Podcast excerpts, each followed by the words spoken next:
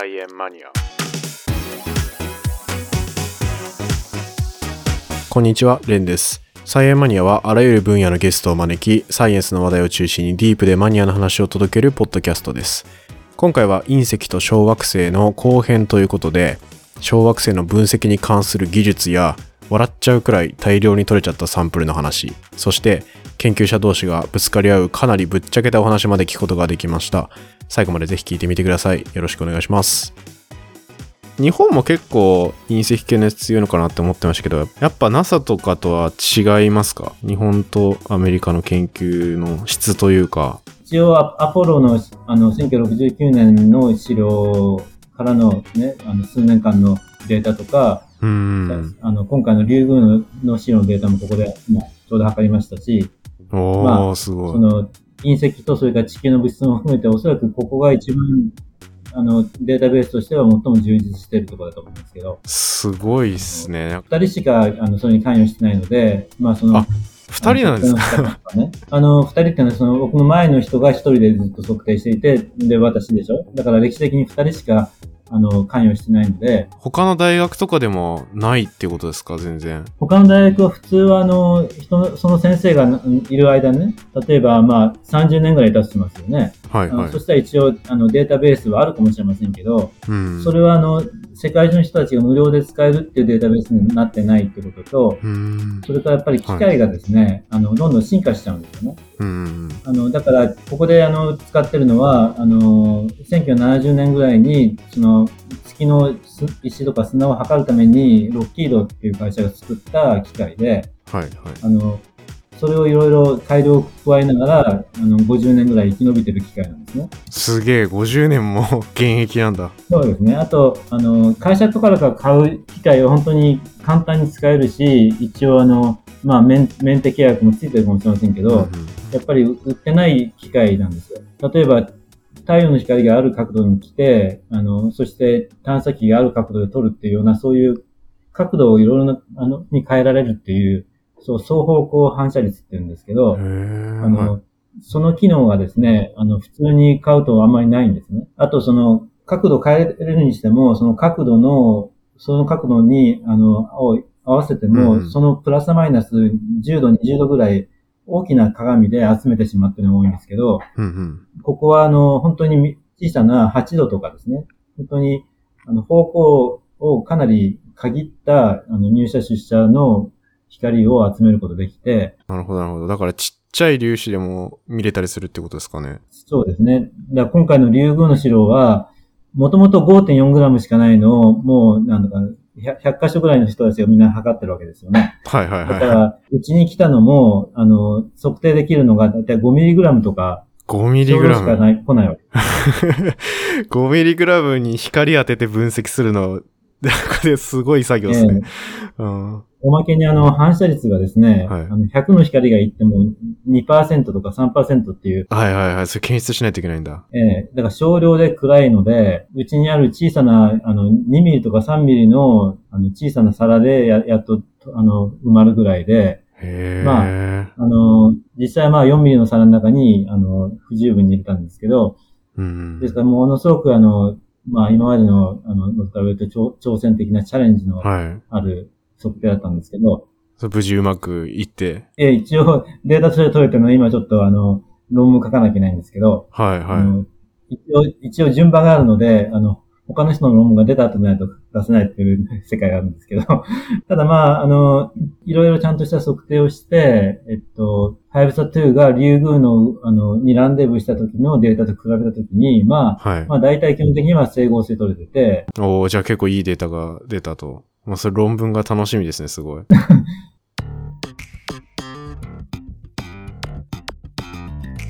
まあ、あの、先ほどのその同位体とかね、あの、元素素性とかの隕石と本当に厳密に比べる研究と比べたら、まあ、あの、かなり、あの、大雑把なあれですけど、でも、小惑星のリモートセンシング、要するに遠隔探査という意味では、やっぱりう、ん。ここでの測定が一番権威があってう、ん。で、よその測定では出ないようななんかデータも出てきてるんですよ。だから、基本的に、あまり細詳しいこと言えませんけど、はいはい。そりゃそうっすね。はい。そうですね。まあ、細かい粒子と、あの、粗い粒子ってね、さっき言った5ミ ,5 ミリグラムっていうのは、各々で、あの、細かいのと粗いので、各々5ミリグラムぐらいなんで、合計10ミリグラムぐらいなんですけど、はいはい。その両方取った結果、まあ、どれくらいの粒子の大きさのものをリーグの上空でハヤブサ2が観測してたと考えたらいいかとかですね。ああ、なるほどな。あとまあ、宇宙風化っていうのは本当に必要かどうかとかですね。いろいろまあ、あのー、本当にマニアックなことで、この分野の外の人にとっては、なかなかそのあ、探査機が行って物帰ってきたっていうぐらいのことしか、あの、ニュースで出ないそうですね。なんかそんな細かく分析どうやってやってるとか、あの、生き物はいるのかみたいな、なんかそういうのばっかりいきますけど。そうそうそう。その方が売れますからね、はい、いや、でもこういう鉱物の構造とか、実際その構造、形とかから、まだ人類がこれからサンプルに取りに行けないところの推測とかもできたりするわけじゃないですか。取れるデータから。それって結構すごいことですよね。そうですね。だから、まあ今言ってる小惑星帯ぐらい、または小惑星帯から地球の近くに来たってものは、はい、あのそんなに地球のものと違わないんですけどね。あの鉱物の種類としてはですね。で、ただまあ、あの水を含んだものがあるかとかですね。あの、有機物を測ったときに、その種類の混ざり方が違うかとかですね。その程度はあるんですけども、やっぱりあの、隕石の研究の歴史で多くの隕石を研究してきたんですけど、はい。あの、先ほどの CI コンドライトの話にあったように、どこまでが本当に母天体から来てて、どこまでがその地球の汚染かって分からなかった。うんうんうんうん。で、さっきの宇宙風化も含めて、本当に宇宙のその小惑星の上、またはその母天体の上の環境でできたものは何なのかっていうね。それをそのこうやって、あの、純粋なものを分かってるところから取ってくること、取ってきて今のものと比べることで、はい。あの、何が信用できて何が信用できないかっていうのは分かって、まあ、うん、できればだから全ての種類の小惑星から、あの、一個ずつ咲いて資料を持ってきたいっていう感じは僕はしてるんですね。そうですよね。なんかこういう、本当はどこから来たのかみたいな研究って、一個取ってそれで答えが出るものじゃないじゃないですか、基本的には。だから、いろんなサンプル集めて、統計も取って、とかやりたいですよね えそれでその、グループの数だけ見ても、少なくとも15種類あるんですよ。小惑星は。ええー、15種類あるんだ。うん。ですから、あの、昔の80年代のトレンって人の分類によると、まあ15種類ぐらいで、はい、まあ今もうちょっと増えて16種類とか。はい、はい、まあ、どの波長帯を使うかとかいろんな分類の仕方によるんですけど、はい、ですからその、あの、こういうサンプルリターンって、まあ、10年に一度しかできないと考えたらですね。うん、うん、あの、初号機は2010年に書いてたでしょ？で、次のは2020年だったな？で、10年に一度とすると、15種類やろうと思うと、まあ、150年かかるわけそうですね、150年か。だいぶ先は長いですね。まあ、だから、あの、日本語ずっとね、はい、お家芸としてやり続けてもいいわけですよ。あの、行きやすい、帰ってきやすい、往復でだいたい4年で帰ってこれるんですよ。あの、ちょ、ちょうどいいものが見つかればですよ。うん、なるほど。計画が出発して、で、物は帰ってくるまでで、まあ10年ぐらいで済むんですね。はい、あの、5年ぐらい準備したとして。ですから、ハイブサス3、そして4とかいう感じで、ずっとですね、はい、低予算だけども、もう確立した技術で続けていければいいと思ってるんですけど、ハイブサもハイブサっても日本だけの力ではできてないんですよね、本当は。ああ、やっぱ乗せるものとかも他の国からいろいろ物資もらったりとか。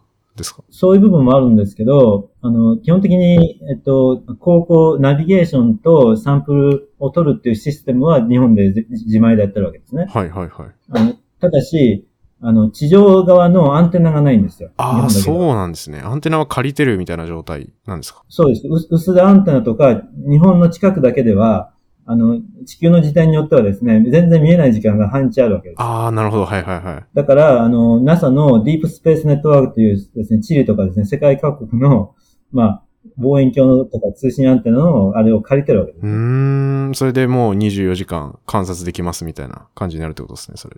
ええでもそれを、それを払うお金がないんで、あ、はい。あの、ただで使わせてもらう代わりに、帰ってきた資料を1割上げますよっていう交換条件になってる。あ、そういう契約になってるんですか？そうです。だってそんな予算入ってませんもん、はやぶさにも入るああ、そうなんですね。まあ確かに研究資料になるからいいのか。そうです。だって、だから日本にしかないものをあげるからっていうことで、やっと国際協力が成り立つんですよ。うん。おお情けじゃなくて、はいあ。の取り合いなわけですよ。なるほど。相手が絶対必要だものを差し出して、こちらに必要なものをもらうわけです。うんうんだから、その、まあ、そのアンテナがやっぱり、あの、アメリカに依存しているので、やっぱり協力しないとうん。うんいけない。うんで、NASA も、あの、オーサラスレックスという、あの、ミッションを打ち、立ち上げてですね、あの、ハイブサでは先を越されたのでうん。、はい。で、来年9月に、あの、それが帰ってくるんですよ。そうなんですか？ベベンニュっていう小惑星の、で、なんとですね、彼らの見積もりでは、なんと 400g も取ったらしいんですよ。400グラム？えー、そんなに取ったんですか、そうそうなんですよ。とんでもない量取ってますね。えええー我々の 5g の80倍取ってるんですよ。それ、なんか、取り方がすごいうま、うまいシステムになってるんですかね？そうそう。だから、我々の弾丸、弾丸を撃って跳ね返ったものをあの集めるんじゃなくて、あの、窒素ガスを吐き出して、それを掃除機みたいに吸引するんです。ああ、で、掃除機みたいにいっぱい吸うっていうことなんですね。そうです。へーガス、ガス、あの、空気がないですからね。なるほどガスを出して、はいはいそれで一緒に。ですから、その、まあ最初はね、レゴリス砂がないみたいに見えてて、すごく青ざめたみたいですけど、実際に、まあ調べて、ナイチンゲールっていうなんか、ある場所を安全で、あのちゃんと取れらし、取れるらしいっていうのをと、ところに着陸して、というかタッチダウンして、なんとですね、取れ、あの、取れるかどうかじゃなくて、取りすぎたぐらいで、蓋が閉まらなくなっちゃったんですね。そ、そんな取れちゃった。そう。それで、すごい。それでね、あの、も、も、漏れ出してるってことで、急遽、はいその、あの、そのアームをですね、あの、回収して本体にしまったんですよ。あのああ、じゃあ確かになんか隙間空いちゃったらせっかく取ったサンプルも汚染されたりしますもんね。うんそうさ最初その、あの、掃除機みたいなサンプラーを、ちゃんと蓋を閉めることができるはずなので、その遠心力を使ってですね、あの、取れた重さをちゃんと測る予定だったんですよ。はいはいはいはい。ところが、ちょっと漏れ始めてるってことで、そいつを全部、あの、アームごと取り込んじゃったので、あの、厳密な量はわかんないんですけど、まあ、溢れ出てるので、まあ、基本的に 400g ぐらいじゃないですか。ええすごいな。でもそれ、それ一気にいろいろ進みそうですね。分析とかもまた。そうそうそう。だから、もうアポロミッションみたいな感じで、もう、あの、細かい粒子がいっぱいありますから、はいはい大きなものも含めて、まあ、うちにも来るんですけどね。はい。えーヒューストンの NASA のジョンソン宇宙センターで、あの、初期キュレーションした後に、あの、そういう共同研究者のところに来るっていうね。で、それがまた実際に前、はやぶさ2で撮れたやつとどう違うかとか、まあそういうのも見ていくっていう感じなんですね。そうですね。えーなんとなく今のところ違う物質じゃないかと思うんですけど、うん。まあ、あの、やっぱり、リモートセンシングっていうのは機械の、その、まあ、精度とかによるし、まあ、取ってきた場所にもよるので、でも NASA のはすごい優れもので、日本にはないような赤外光のですね、はい。我々ニュース3と言われているあの、まあ、水の、あの、吸収の場所を取ったはい。装置があるんですけど、波長で言うと3.2ミクロンっていうところまでと止まってるんですけど、向こうはもうずーっと長く伸びて、もうなんか、あのー例えば、あのーまあ、炭酸塩っていう、ドロマイトとかいう炭酸塩があるとかですね。あと、まあ、様々な、あのーあの、あ暗い鉱物でも、赤外でちゃんと、なんか、そのスペクトルの形が見えたりするところがあるので、やっぱり探査機でも物を持って帰ってくるっていうのは我々お家芸としてもう優れてるんですけど、やっぱりそれに乗せる、その機器ですね。可視光、そしてまあ、近赤外までは初号機でうまくいきましたけど、このそれより波長伸びた時に、我々がちゃんとした技術を持っていないと。持っていない、または、あの、お金をかけてそれを開発すると、重要性を考えてなかったということですね。だからちょっとそれも僕も反省しててですね、もっと強、強もっと強烈にそれを訴えればよかったんですけど、いやーでもそこはアメリカがもうやっぱり強いですよね。宇宙開発ずっとやってきてるし。まあそのごそって取るのもなんかアメリカっぽいなってめっちゃ思いましたけど。そうですね。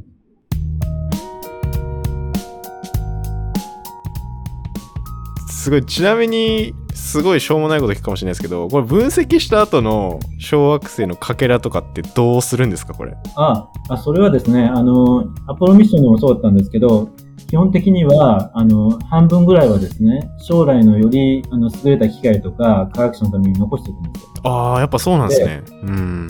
はいはい。日本ね、あの、はやぶさ1号機も2号機も本当に少量ですけども、やっぱり確か4割か6割だけど忘れましたけど、必ず残すんですね。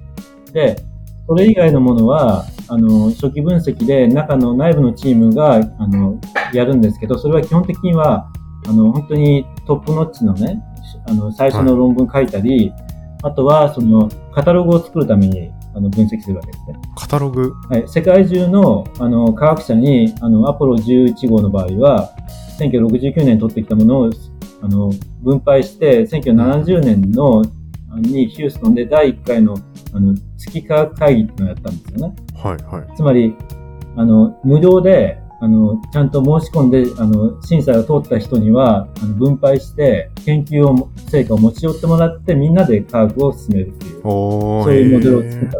はいはいはいはい。今でも毎年、あの、名前変わりましたけどね、月惑星会議って名前変わりましたけど、あの、そのが、あの学会が続いてるわけです。ああ、それでやっぱ分配されるんですか、また。再分配みたいな。えっと、アポロ資料は、アポロ17号まであったでしょ？まだ調べきってないものもあるわけです。ああ、そうなんですね。はいはい。で、日本の場合は、あの、糸川資料を、あの、2010年に持って帰ってきてから、ハイブサシンポジウムっていうのをよく開かれてるんですけど、あの、それはですね、だいたい11月か12月ぐらいに毎年あるんですけど、はい、日本のその糸川資料をアメリカとかヨーロッパの人たちが、あの、申請して、あの、分析して、その研究成果を発表する場所なんです。ああ、なるほど、なるほど。うん。だから NASA が3月に毎年やってるように、はい、アポロ11号から17号の資料の研究発表っていうものから始まって、あの、月惑星全部の研究発表の学会になってるんですけどね。世界最大の。へえ。と同じように日本もアポロの時よりは、まあ40年遅れてはいますけどね。1970年から2010年なんで。はい、でも、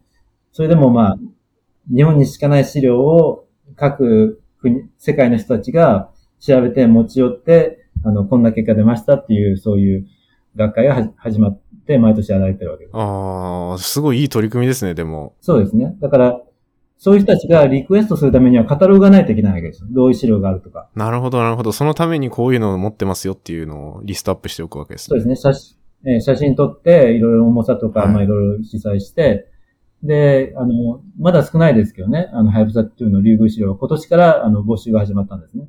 なるほど。そうやって活用されていくわけですね。うん、さっきの分析機器の話も、やっぱちょっと取っといたら、うん、まあ将来もっと最新の機器で分析したらまた別なことわかるかもしれないとか、まあ、日本でそれができたらいいですよね。まあそうですね。日本はあの実はあの分析機器世界あのトップレベルの多いんですよ。はいはい。あの特に電子顕微鏡ですよ。透過電子顕微鏡って言って、はい、あの本当に鉱物とかを本当に薄くして、あの、電子線が通るようにするんですよ。あの、電子って、あの、あの、これも量子医学なんですけどね、あの、ドドブロイ波ってあるじゃないですか。電子の、電子だったら電子の運動量をね、はいはい、つまりスピードを速くすると、その逆数でどんどん短い波長の波動性を持つんです。うんだから、エネルギー分の1なんで、ものすごい高高電圧をかけて電子をすごい高速にしてあげると、まるであの、可視光よりもずっと短い原子レベルの光みたいな働きをするんですね。だから、そういう高圧電子顕微鏡を、あの、本当世界で、あの、もうトップのを作ってる人たちとかですね、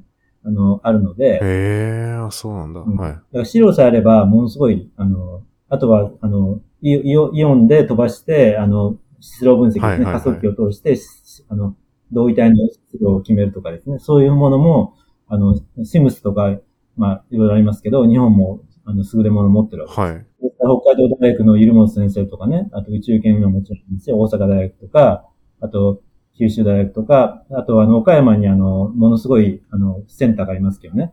あの、まあ、ものすごい世界でトップレベルの、あの、微量分析機は日本にはある。ああ、そうなんですね。まあだからそういうところが協力してとか、資料を分配して分析していくっていう形になってるってことですね。はい、そうですね。ハイブサ1号から2号機と協力してますよね。あの、みんな欲しい欲しいって感じですよね。だから、いや、そうっすよね。取り合いになりますね、これ。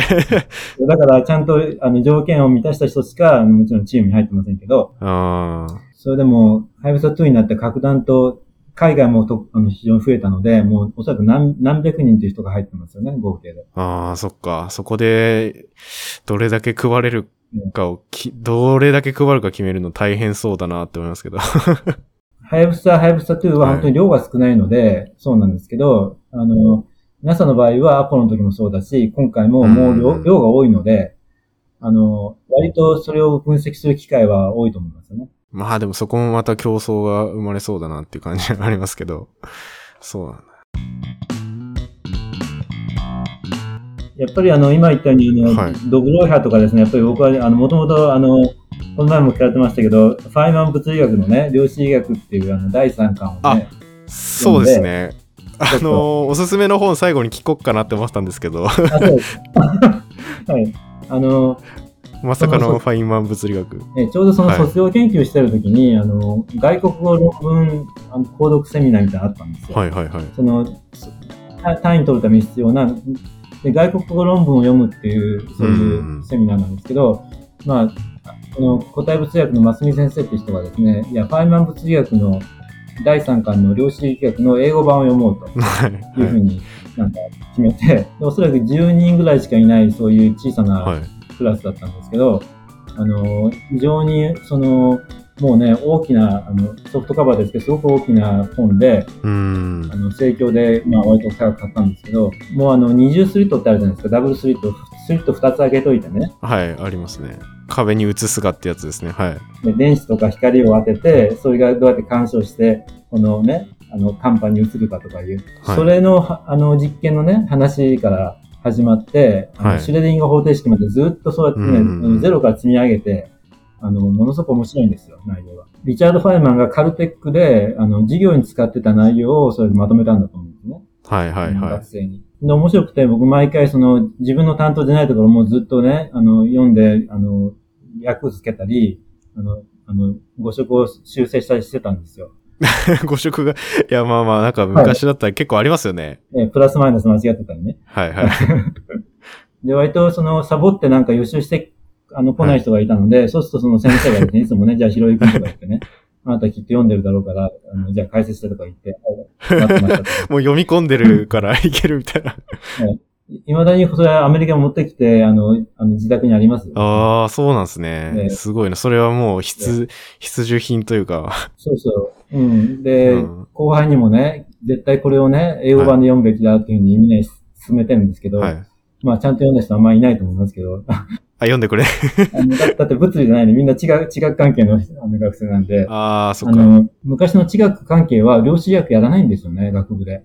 量子学知らないような人が、ここもそうですけど入ってくるはいんですよ。。そうなんですね。それはもう研究室入ってから自分で勉強するみたいな感じになっちゃうーん、まあ、良ければそうでしょうね。だけど。やっぱりなんか測定してなんかね、こういうスペクトル型出てきて、それをなんか、あの、主成分解析とかソフトにパッケージにかければなんか出てくるから、はい。もう簡単にできてしまうみたいなね、ああ、まあまあ確かにな。知らなくてもできちゃいますよね。それで難しいなんかモデル計算は僕とかやってくれる人いるからおお願いすれば、丸投げすればやってくれるみたいなね。はい。そういうが学生がいるんですよ、周りに。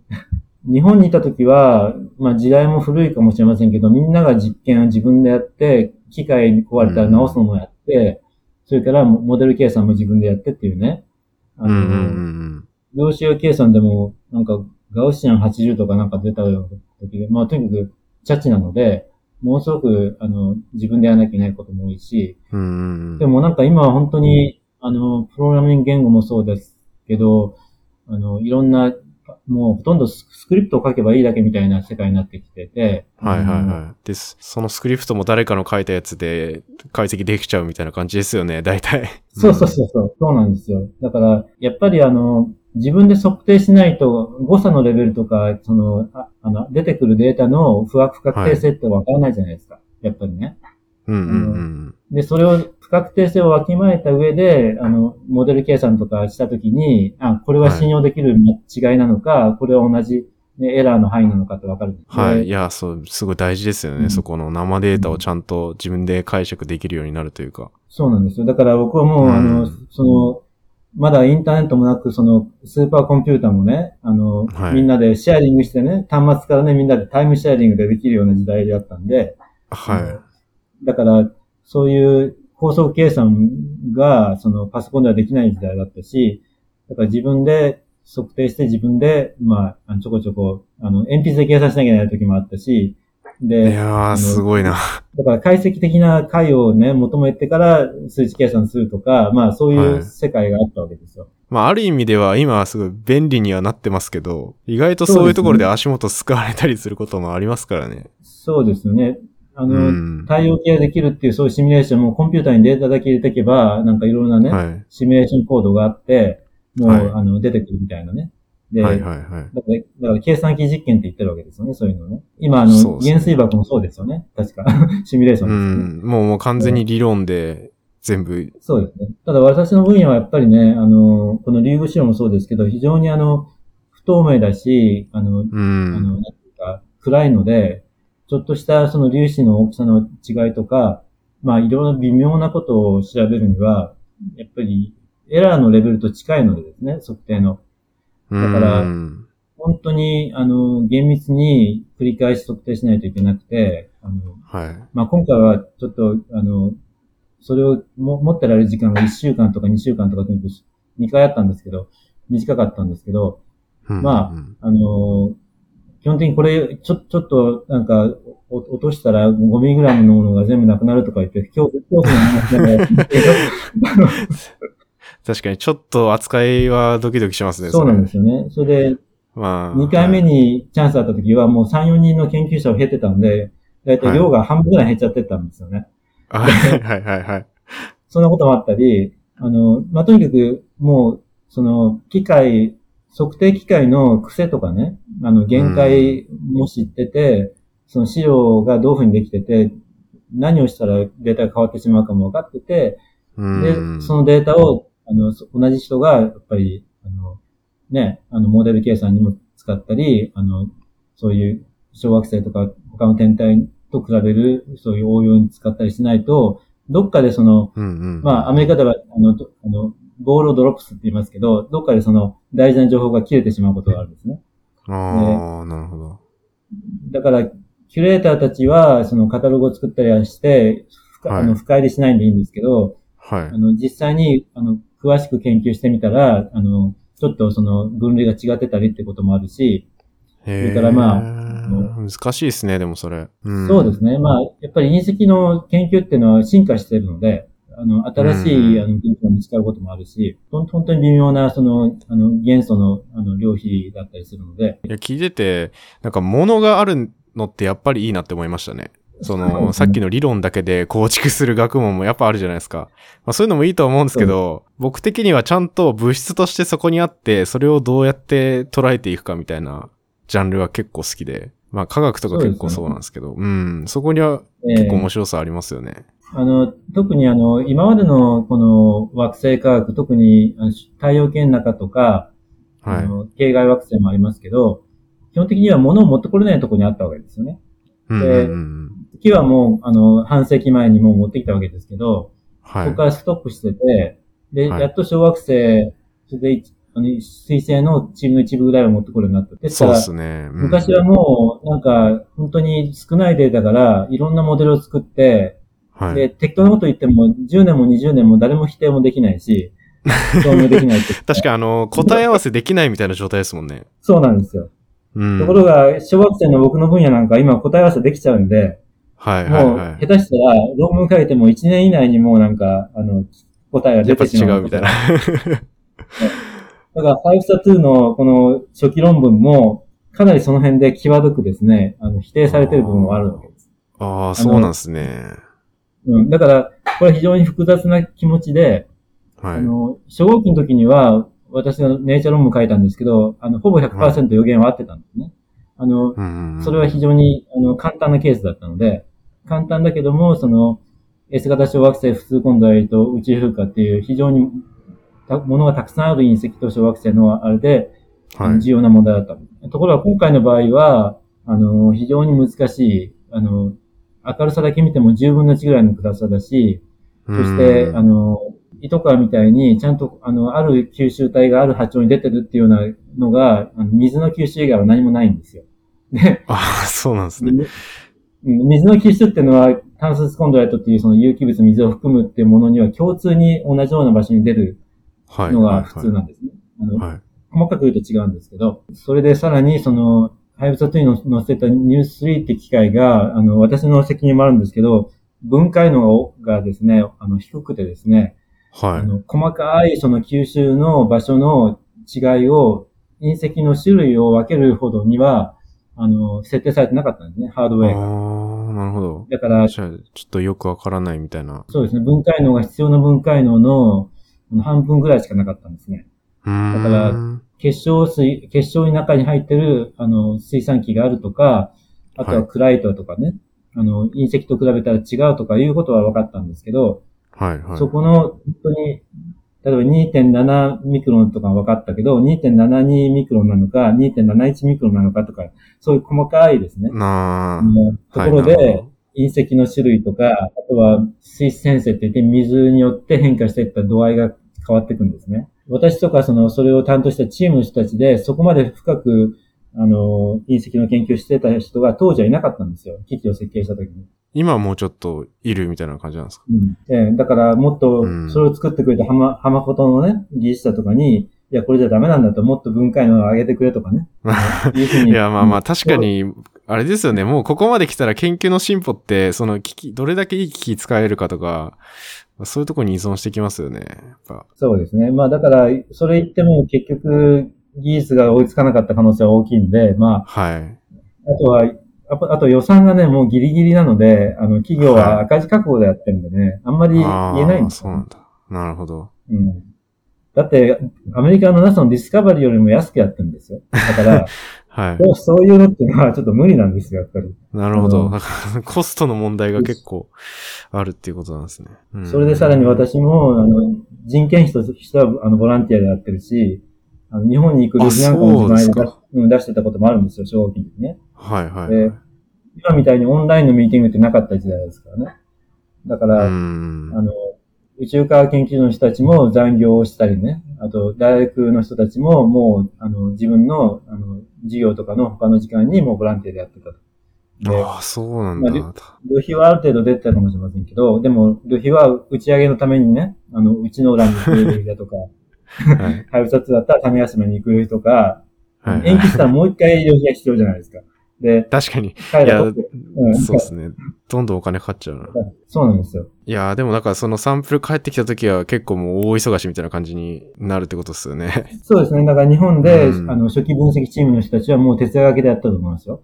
特にあの、最初の時は。いやー大変だな。それはもう頭が上がらないな。うんハイブサ2の時はかなりチームができてきてね、やっぱり、はいあの、まあ、経験、初号機で経験積んだ人たちが、さらに若い世代にね、あの、渡してるので、で、なるほど、なるほど。あのうんで、はやぶさ初号機の時に、あの、やっとこの、僕がやってるような、あの、反射分光を始めたような僕の後輩なんかもいて、まあ、特に東北大学の中野智樹君なんかは、もともとは、あの、炭素質コンドライトを、あの、しなんていうか、こう、岩石学的にやる人ですけど、あの、あと気ガスですよね。だけど、あの、反射スペクトルの機械を、あの、ドイツからか買い込んで、科学研究取ってですね。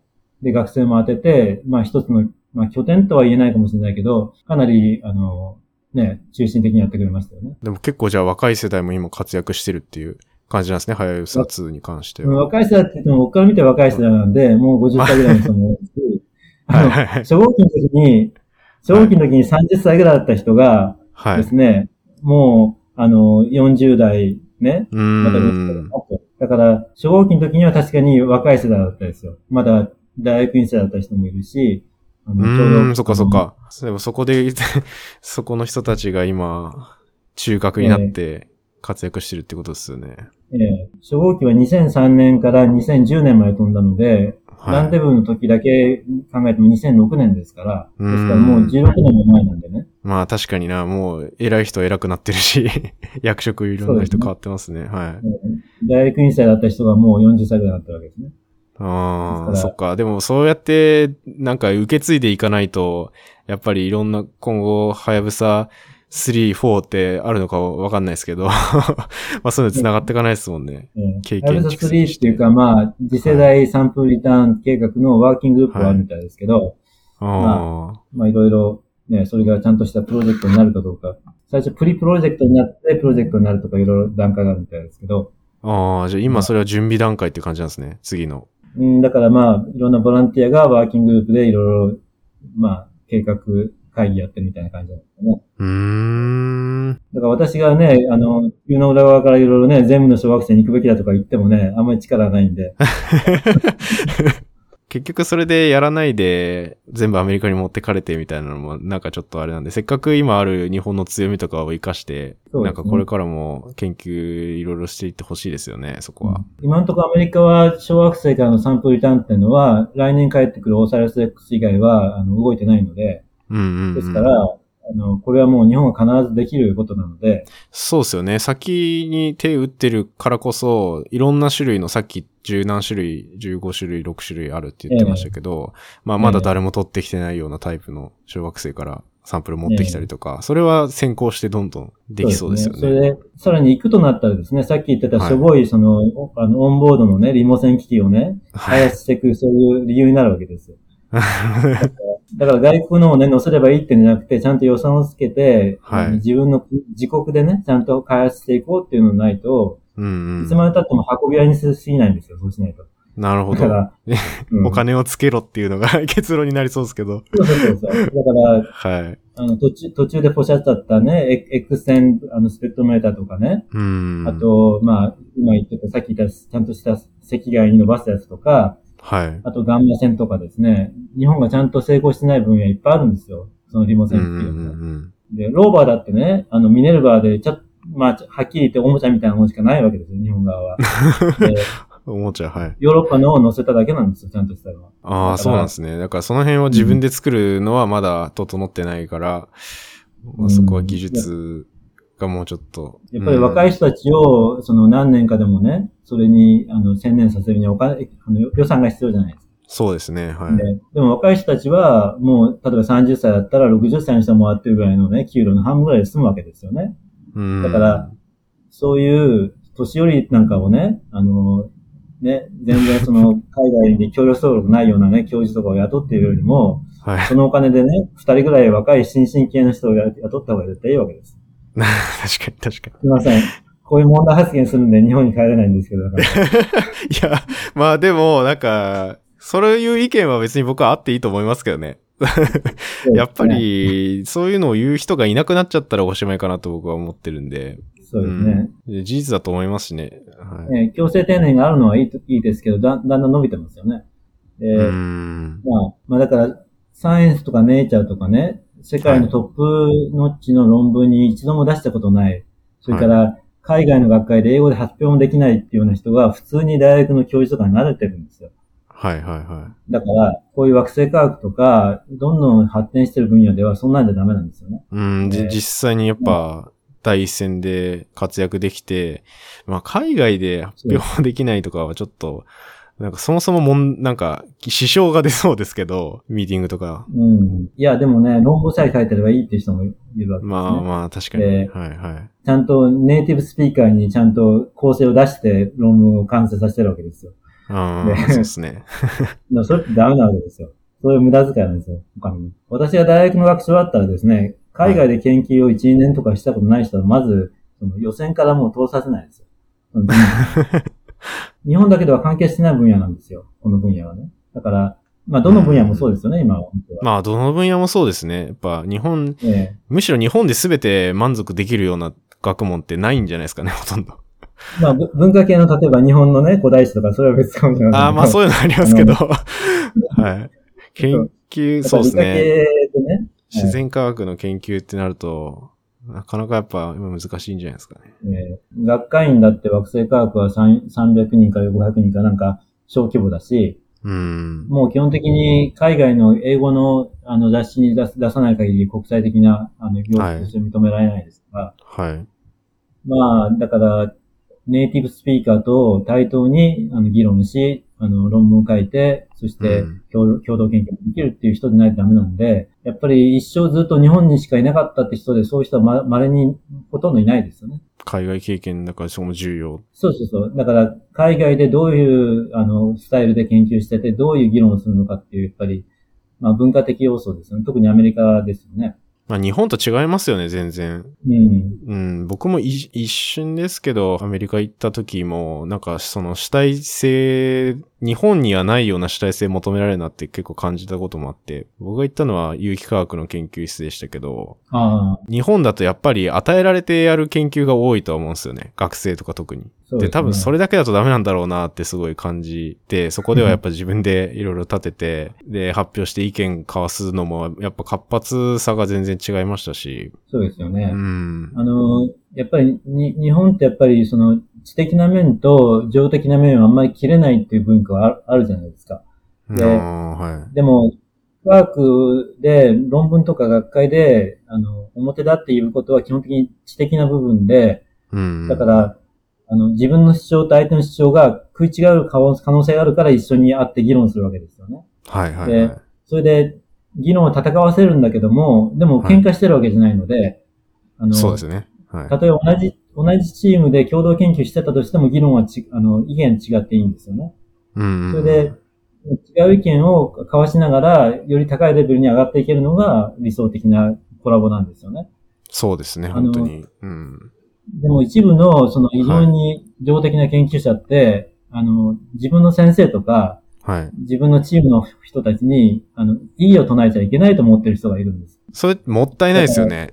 なんか、えーだから、そういう、そういう人間だと本当は科学者になってはいけないんですね。あの、技官とかスタッフだったらいいですよ。でも、うん。独立の科学者としたら、やっぱり自分の、あの、経験と信念があって、その、うんだけども、その、自分の主張を押し通すんじゃなくて、自分はちゃんと自分の経験とあの理屈があってこう主張するけども、あなたはどうかっていうことで、オープンで、そうですね。うん。なんか論文に対して批判的に読むこともあるじゃないですか。この研究結果はど、どういうところが正しくて、この主張は本当にそうなのかっていう批判的な目ってあると思うんですけど、それが、その会議とか直接会った人に、その論文っぽい形で、なんか、向けられるというか、まあ冷たい意味じゃなくて、それですり合わせていくみたいなことだと思うんですけど、まあみたいなのってすごい大事だよな。だからそういう意味で学会とかやっぱ重要だよなと思います。そうですよね。だから、あうのん、そういうのの、まあ、いい例がですね、あの、まあ、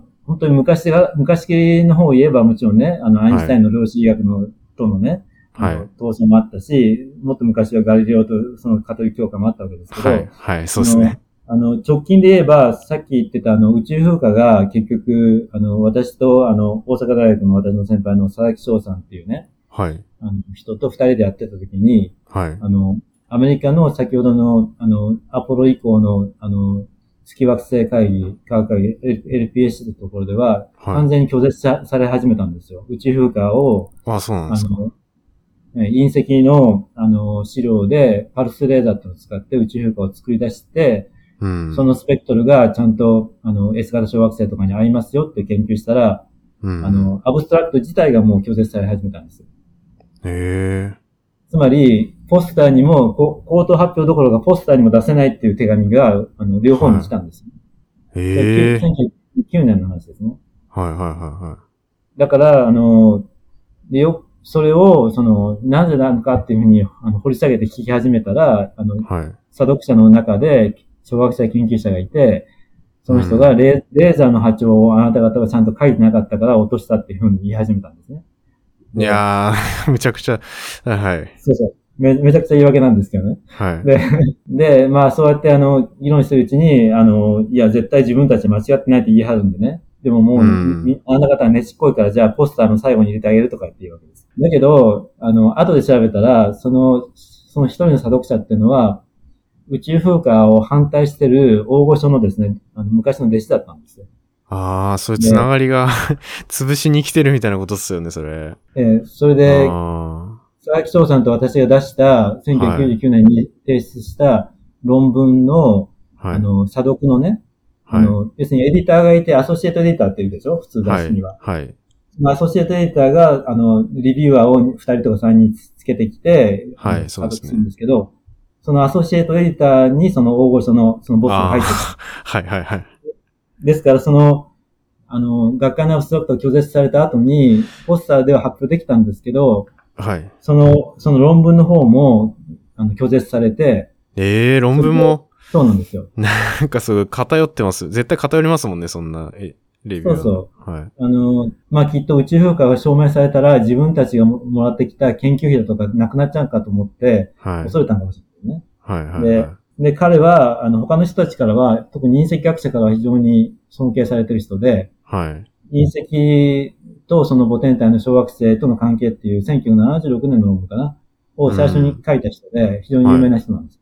はい。はい。だから、そういう有名な人が言ってることだから、なんかね、日本みたいなところに来た若造がね、変なこと言ってるのはね、潰せると思ったなと思うんですけど、うーん。あの、で、結局その論文は、あの、こちらからのリクエストで、編集者に新しいアソシエイトエディターをつけてもらって、あ、全く新しい。査読者えつけてもらって、はい。結局2年かかってやっと出た出たんですよ。ああ、でも出せたんですね、2年後に。出せたんです。うん2001年に出せたんでいやー、大変ですね、それ。2年って。す。そうです。はい。だからもう僕がいろんな質問を学会でするとね、もうそのグループ何人もいるんですよ、弟子がね。はいはいはい。あの、激論になるわけですよ。で、なるほど。い、未だにいいですか？今はだから、ハイブサのミッションのおかげで、もう誰も疑ってないわけですよ。宇宙風化があるっていうのは。ああ、なるほど。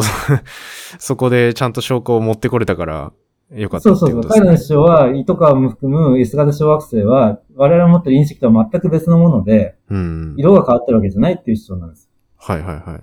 でも実際は変わってたっていう。そうそうそう。だから、ちゃんとその、宇宙風化の証拠の、あの、アポロの資料にもあったナノ微小鉄っていうのがちゃんと見つかったんですよ。あの、糸川の資料ああ。いやー、よかったですね、それ。なんか、本当に。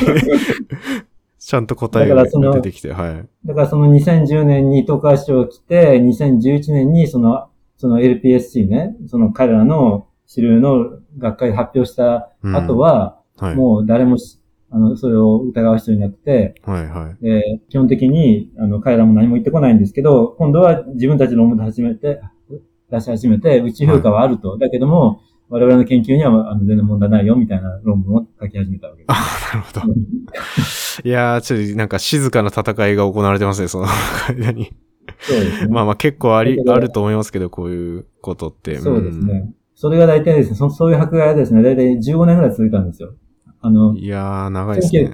1995年ぐらいに僕と、あの、あの、ベス・クラークっていうあの、女の子、今の、オーサイラス・レックスのチームに入ってる人ですけど、はい。言い始めて、それでまあ、あの、その99年のその一番ひどいことがあって、その後まあ、一応、ハヤブサが糸川にランデブーした2006年の時に、はい。白は持ってきてないけど、表面がね、あの、同じような、あの、物質なんだけど、色だけ違うってね。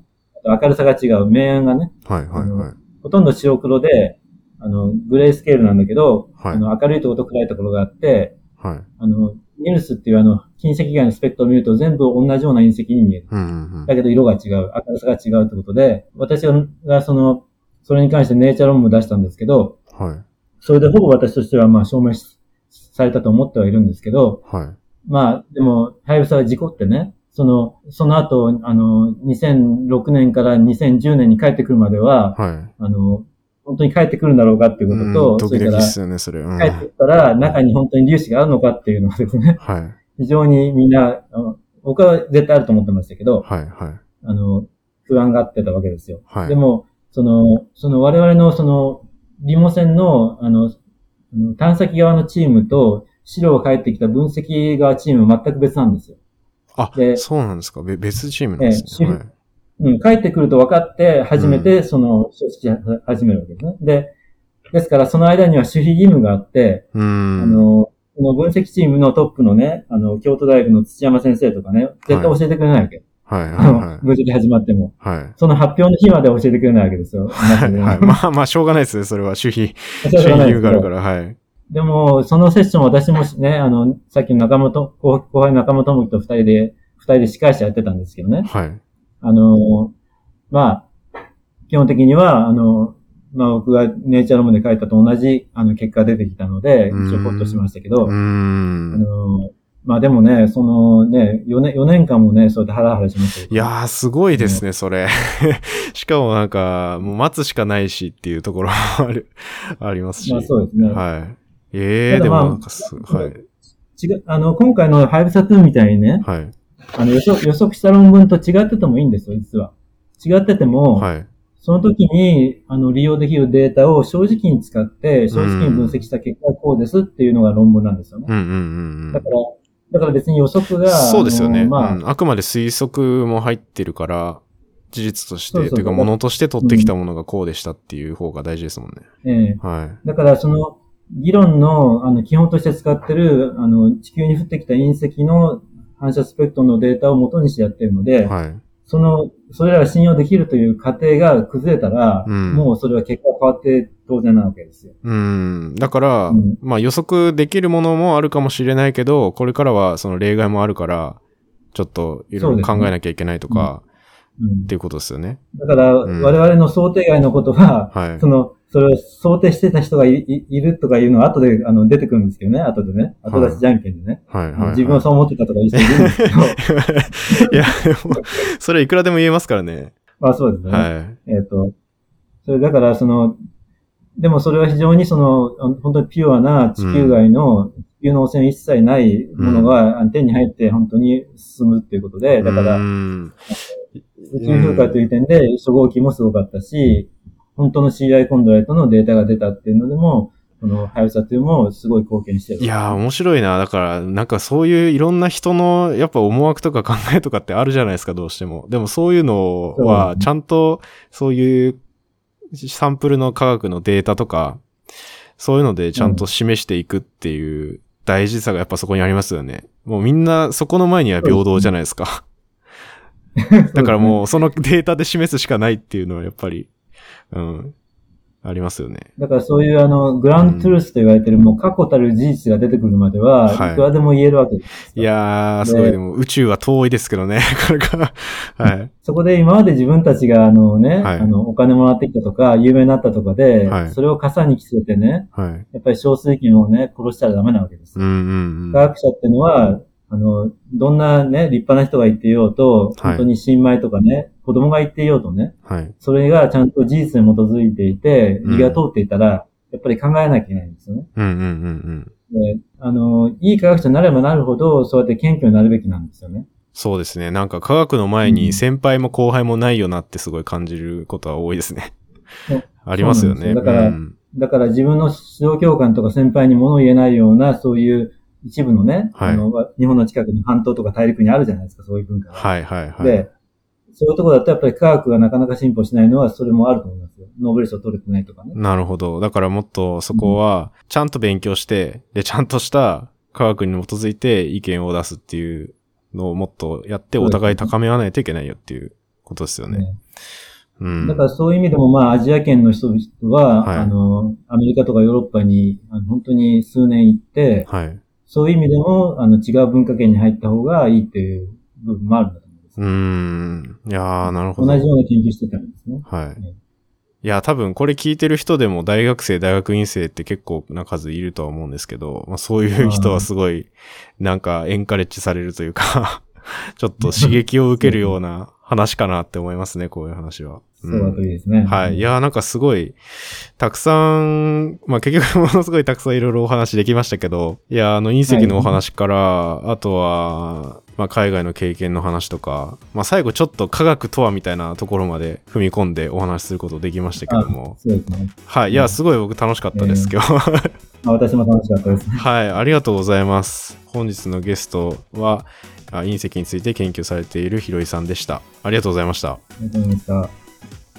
ここまでお聞きいただきありがとうございました。隕石と小惑星の話、いやー面白かったですね。ちょっと海外と繋がっていたというのもあって、ラグがちょっとすごかったりとか、まあ音質がそんなに良くなかったかとは思うんですが、あの、楽しんでもらえてたらいいなと思いました。えー最後にちょっとお知らせなんですけども、えー僕、レンが初めてあの企業の方からインタビューを受けました。